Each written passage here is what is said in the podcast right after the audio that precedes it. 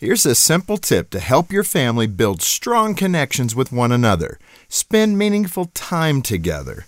Now, I know what you're thinking. Isn't that obvious? But believe it or not, it's something a lot of families overlook.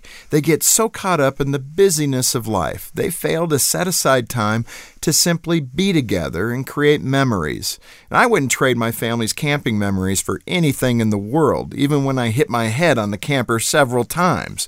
We've enjoyed the beauty of the Rocky Mountains as a family, and we've gone sightseeing at Mount Rushmore. We've laughed, played, and connected in ways that simply wouldn't have been possible at home with all the usual distractions and responsibilities.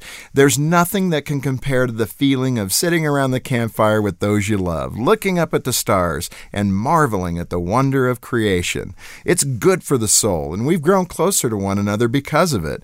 But what if camping just isn't your family's thing? Maybe a soft bed and a warm shower are more your style, and that's okay.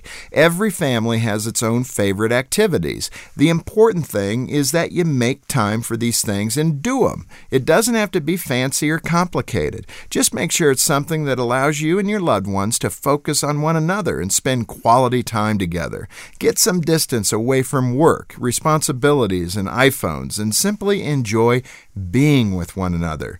To help your family thrive, go to focusonthefamily.com. I'm Jim Daly.